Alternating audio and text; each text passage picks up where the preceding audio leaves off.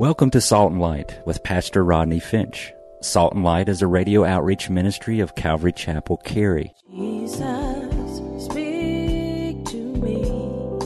Open your word and reveal your heart to me. Salt and Light is a series of verse-by-verse studies through the Bible, focusing on its practical application to our everyday lives.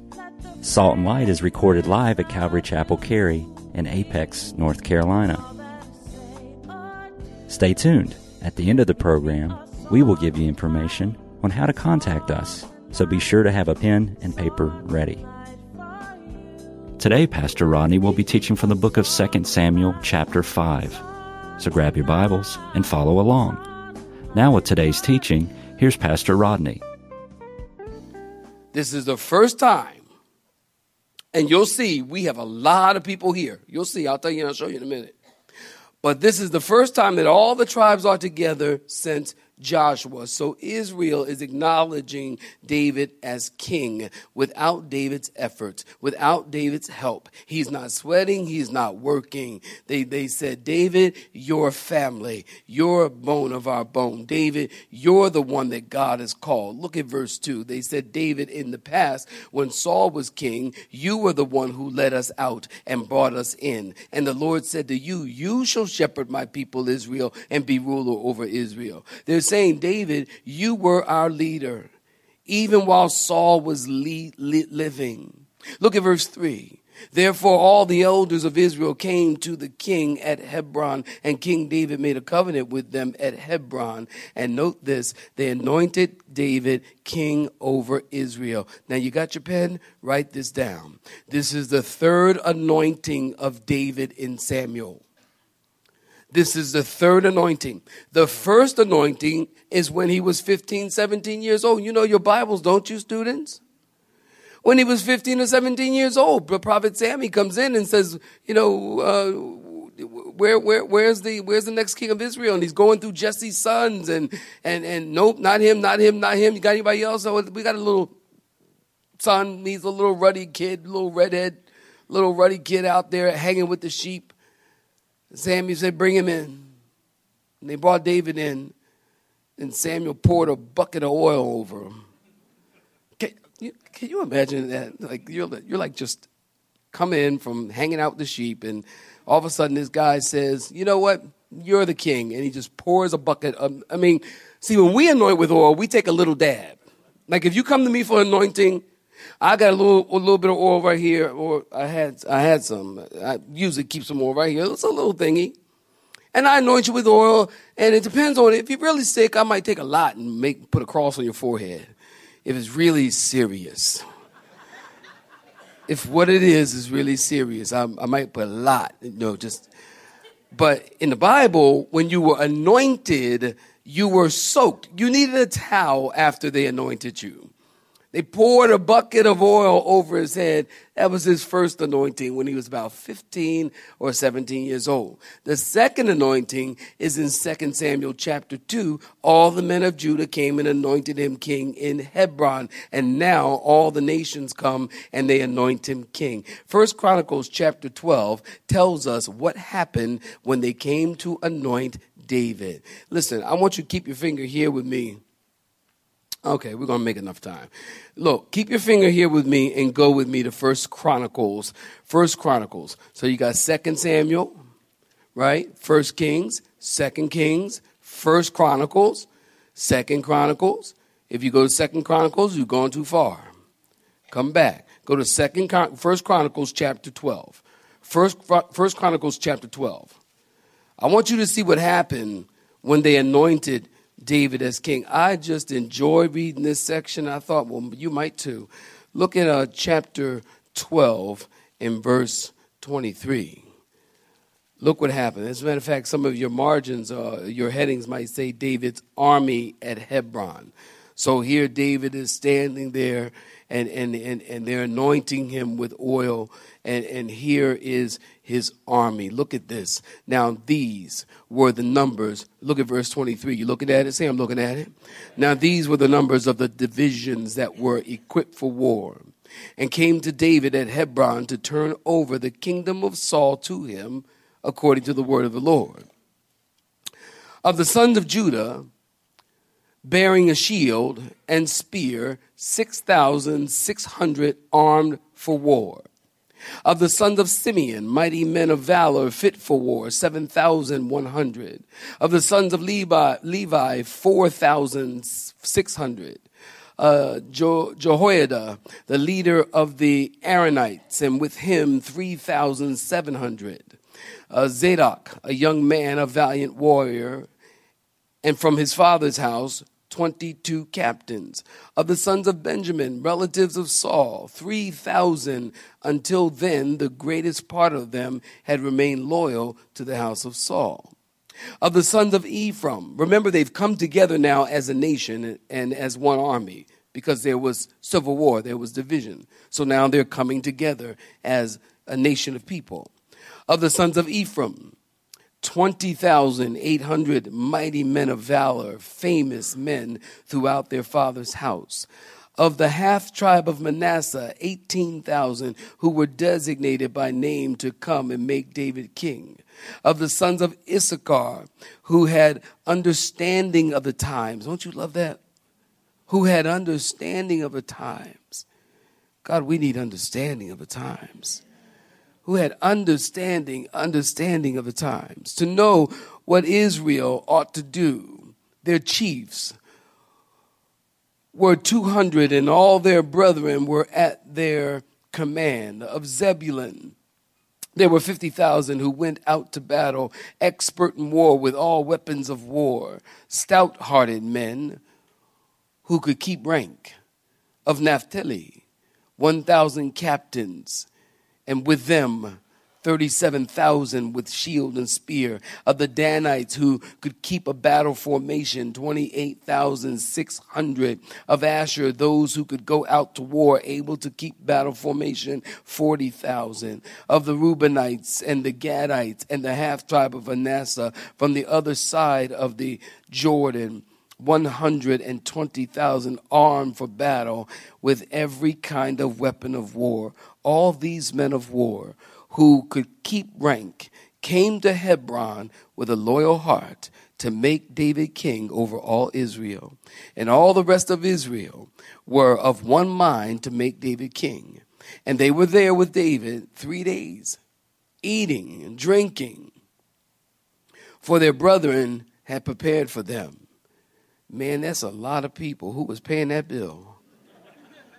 Eating and drinking, for the brothers had prepared for them. Moreover, those who were near to them from as far away as Issachar and Zebulun and Naphtali were bringing food on donkeys and camels, on mules and on oxen, provisions of flowers and cakes of figs and cakes of raisins, wine and oil and oxen and sheep abundantly, for there was joy in Israel. Listen, that is a big army.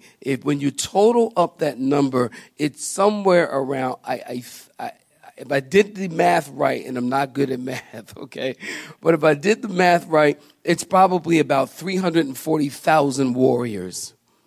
340,000 warriors came to Hebron from all over the country to acknowledge David and anoint him as their legitimate king. Go back to 2 Samuel with me and look at verse 4. David, the Bible tells us in verse 4, was 30 years old when he began to reign, and he reigned for 40 years. So David reigned as king till he was 70 years old. Verse 5, he reigned over Judah in Hebron 7.5 years. He reigned in Jerusalem over Israel and Judah 33 years. And, you know, some people, listen to me, some people are really into numerology, and they're into, like, you know, the number 7 represents completeness. Y'all, you know people like that. The number 7 represents completeness, and the number 8 represents new beginnings, and the number 3 represents the Trinity, and all these things. And I'm not so much a numbers guy.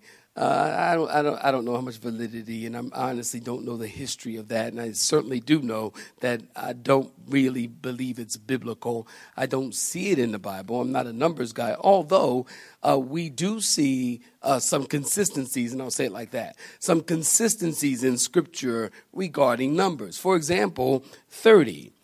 We know from Scripture this number 30 is a significant number because Joseph was 30 when he stood before Pharaoh. Jesus was 30 years old when he began his earthly ministry. Here in our text, the Bible tells us that David is 30 when he began his ministry. I want you to look at verse 6. Let's read on. Look at verse 6. And the king, in verse 6, you're looking at it. And the king and his men went to Jerusalem against the Jebusites, the inhabitants of the land, who spoke to David, saying, "You shall not come in here, but the blind and the lame will repel you," thinking David cannot come in here. Nevertheless, David took the stronghold of Zion, that is, the city of David. Underline verse 7. I'll tell you why in a minute. Now David said on that day, "Whoever climbs up by the way of the water shaft and defeats the Jebusites, the lame and the blind, who are hated by David's soul, he shall be chief and captain. Therefore, say, the blind and the lame shall not come into the house." Then David dwelt in the stronghold, and he called it the city of David. And David built all around the Milo and inward. So David went on and became great, and the Lord God of hosts was with him. And then Hiram, king of Tyre, sent messengers to David, and cedar trees, and carpenters, and masons, and they built David a house. And so David knew that the Lord had established him as king over Israel, and that he had exalted his kingdom for the sake of his people Israel. And David took more concubines and wives from Jerusalem after he had come from Hebron. Also more sons and daughters were born to David. Now these are the names of those who are born to him in Jerusalem, and those are the names.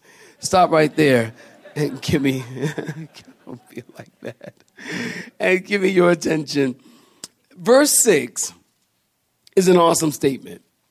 Look at it again. The Bible tells us the king and his men went to Jerusalem. Think about it. The king and his 340,000 men went to Jerusalem. Think about that. 300,000 warriors went to Jerusalem. Jerusalem was on the central ridge of the Jerusalem mountains. It was the heart of the land and the most strategic place in the land.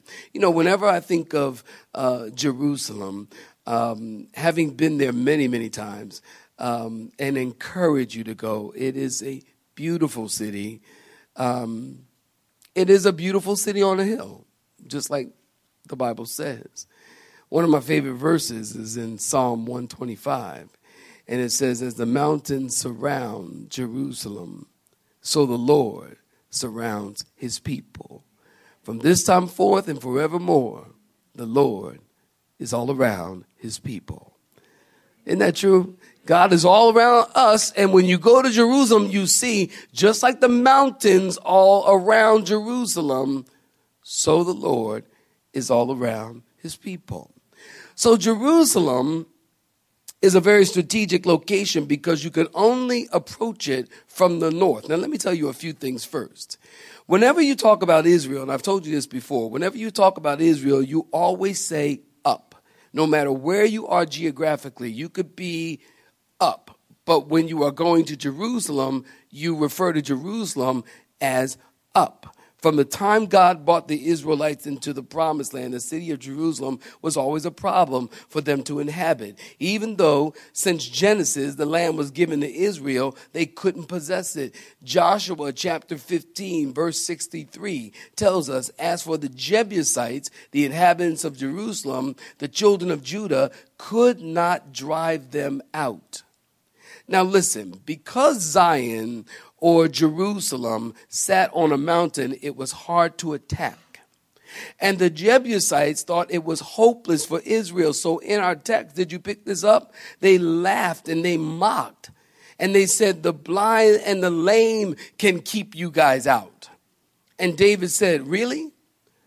Well, that's going to end real fast, real quick when I'm king. Notice verse 7. Nevertheless, David took the stronghold of Zion. End of story. Just that fast. He took the stronghold of Zion. Nevertheless, after hundreds of years of occupation, after hundreds of years of not being able to occupy. Okay, this is fascinating. Y'all stay with me, all right? After hundreds of years of Israel not being able to occupy Jerusalem, David comes along, and the Bible tells us simply, verse 7, point blank period, David took the stronghold of Zion, the city of David. Again, up till now, Israel never occupied the city of David or the city of Jerusalem. But one verse, just like that, David took the city, which tells us, listen, the problem wasn't the battle. It was finding the right king. The problem wasn't the battle. It was finding the right king. The problem is never the battle. It's finding the right king. Listen, husbands, wives, the problem is not your spouse. It's finding the right king. You know, I talk to couples all the time with problems and issues and situations, and they find themselves regularly engaged in loud fellowship. Loud fellowship is arguing, y'all. They find themselves engaged in loud fellowship and they're arguing. Listen, the problem isn't your spouse. It's finding the right king. It's a lordship problem. Your husband, wives, is not your king. Jesus is your king. I know in our culture we talk about my queen. My queen. It's my king. It's my queen. I got you. I hear you. But let's keep it 100. You have one king. He is the King of Kings and the... That's right. His name is Jesus. His name is Jesus. And once, listen, wives, once you establish the right king, the heart of the matter will be dealt with. Even in the middle of loud fellowship, somebody has to say, let's go to the king. Say amen, couples. Somebody's got to say, let's go to the king. Or let's pray. I'll tell you, and me and O'Var, usually it's her. She's a whole lot better at it than I am. She is so much better at it than I am. Actually, when we're having loud fellowship, and that's exactly what I'm going to call it. When we're having loud fellowship, and I'm just going in, and she going in, you know. We don't ever go below. Let me help you. Don't go there. Okay, and every couple knows where there is. Well, y'all act like you got all quiet right now, didn't you? All right, some of you already been there. That's what happened. I know what happened. That's what it is. Thank you, Lord. He's revealed it. I got a word of knowledge. It's already happened. Don't go there. Don't go there. Everybody knows what there is. But when we ever allow fellowship, a lot of times Ms. O'Var will say, you know what? Because she's so good at it. She makes me so mad because sometimes it's like, you know what? We're going to argue about this thing. I want to get this thing out. We got to get this thing out. She goes, you know what, Rodney? I am not going to argue with you. Nuh-uh. Nuh-uh. This is the devil. This ain't nobody but the devil. Let's pray. Let's pray. Like, no. No, let's talk about it. Then we can pray. Let's carry on with the loud fellowship, and then we can pray. Say, nope, because this ain't nobody but the enemy trying to tear down what God is doing. We're going to pray right now. No, I'm not going to say another word. Let's pray. And she just looks like, oh my God. And then I got to pray, and I go, oh, yeah. Oh, she's like, Lord, you know, and I'm like, oh. Then it's my turn to pray. Lord, forgive her.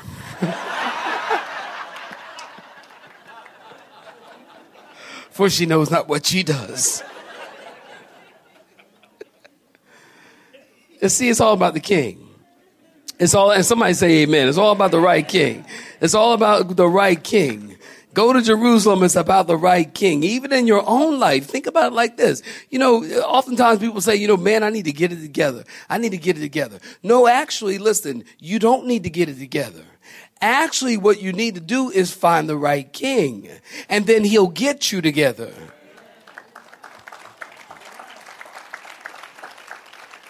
And they'll find the right king, and then they'll get you together. That's the problem. See, we think we need to get ourselves together, and so we work, and we sweat, and we perspire, and we try to make it happen, and it doesn't happen. If you go to the king and you get the right king and you just go to him with all your baggage, with all your luggage, with all your problems, then he'll take all of that and he'll fix your situation. I always tell you, the heart of the matter is the matter of the heart. And the matter of the heart is finding the right king. The victory is depending on you getting to the right king. You'll get victory over your stronghold. Jesus is the King of Kings and the Lord of Lords. I love verse 7. Verse 7, nevertheless, David took the stronghold just like that. You know, Alan Redpath said this, and I love this statement. Alan Redpath said, on the same principle, King Jesus conquers all strongholds when he becomes king over our lives. Territory that should have been given to him long ago is now conquered.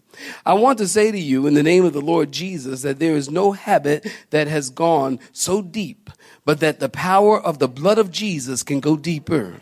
And there is no entrenchment. I'll wait while you clap your hands. Go ahead. And there is no entrenchment of sin that has gone so far, but the power of the risen Lord by the Holy Spirit can go farther. So the Jebusites in verse 8, let's move forward. The Jebusites thought the fortress is so impregnable or invincible that they could leave the blind and the lame, the guarded. And David said, whoever climbs up the water shaft and defeats the Jebusites, he's going to be my main man. He's going to be my chief captain. Well, we know who that was. It was Joab. Well, verse 9, David built all around from Milo and inward. A Milo, listen, is a system of stepped walls. A system of stepped walls. Verse 10, David dwelt in the stronghold and called it the city of David. So if you grab a map and you look at Zion, it's in the lower part of the city. South of the Temple Mount, it was on the east side of the Kidron Valley that David built there because it was hard to get to and heavily guarded. Again, everybody had to come from the north, so a fortress was built there. Look at verse 11. In the Hebrew language, look at verse 11. Then Hiram, king of Tyre, sent messengers to David and cedar trees. He sent carpenters and masons, and they built David a house. In the Hebrew, it reads, David went going and growing. David went going and growing. That should be an epitaph for every single Christian. We are going and we are growing. David grew great, and the Lord was with him. King Hiram honored David, probably heard David brought together all of Israel. We're not sure, but it's good diplomacy for one king to acknowledge another. And so Hiram sends a messenger to David, and he sends cedar trees. You've heard of the cedars of Lebanon, haven't you? The cedars of Lebanon. That means that there were these big, beautiful trees, and he sent carpenters and masons, and they built David a palace in Jerusalem. And David is in a good place at this time. And he felt that this was the Lord establishing him as king over Israel. Remember, he spent many, many years running from Saul, probably wondering if the kingdom would ever be established. So in verse 12, he looks around and he sees God's hand has established the kingdom, and God exalted the kingdom for the people's sake, not David. Now, how many of you know that just because something is written in the Bible doesn't mean that it's sanctioned by God? Huh? Or maybe y'all didn't pick that up. Just because something is written in the Bible does not mean that it is sanctioned by God. Did y'all not hear me? Put your hand up if you know what I'm talking about. Okay. Amen. With that, These are the facts. Look at verse 13. David took more concubines and wives from Jerusalem. That was not God's will. That was not sanctioned by God. You have been listening to Salt and Light, a radio outreach ministry of Pastor Rodney Finch and Calvary Chapel, Cary, located in Apex, North Carolina. Join Pastor Rodney Monday through Friday at this same time. For information regarding service times, you can contact us at 1-800-293-0923. That's 1-800-293-0923. Or you may listen to today's broadcast in its entirety by visiting the media library on our website at cccary.org.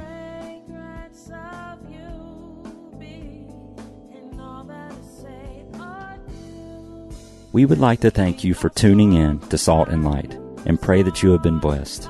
Until next time, may you be salt and light.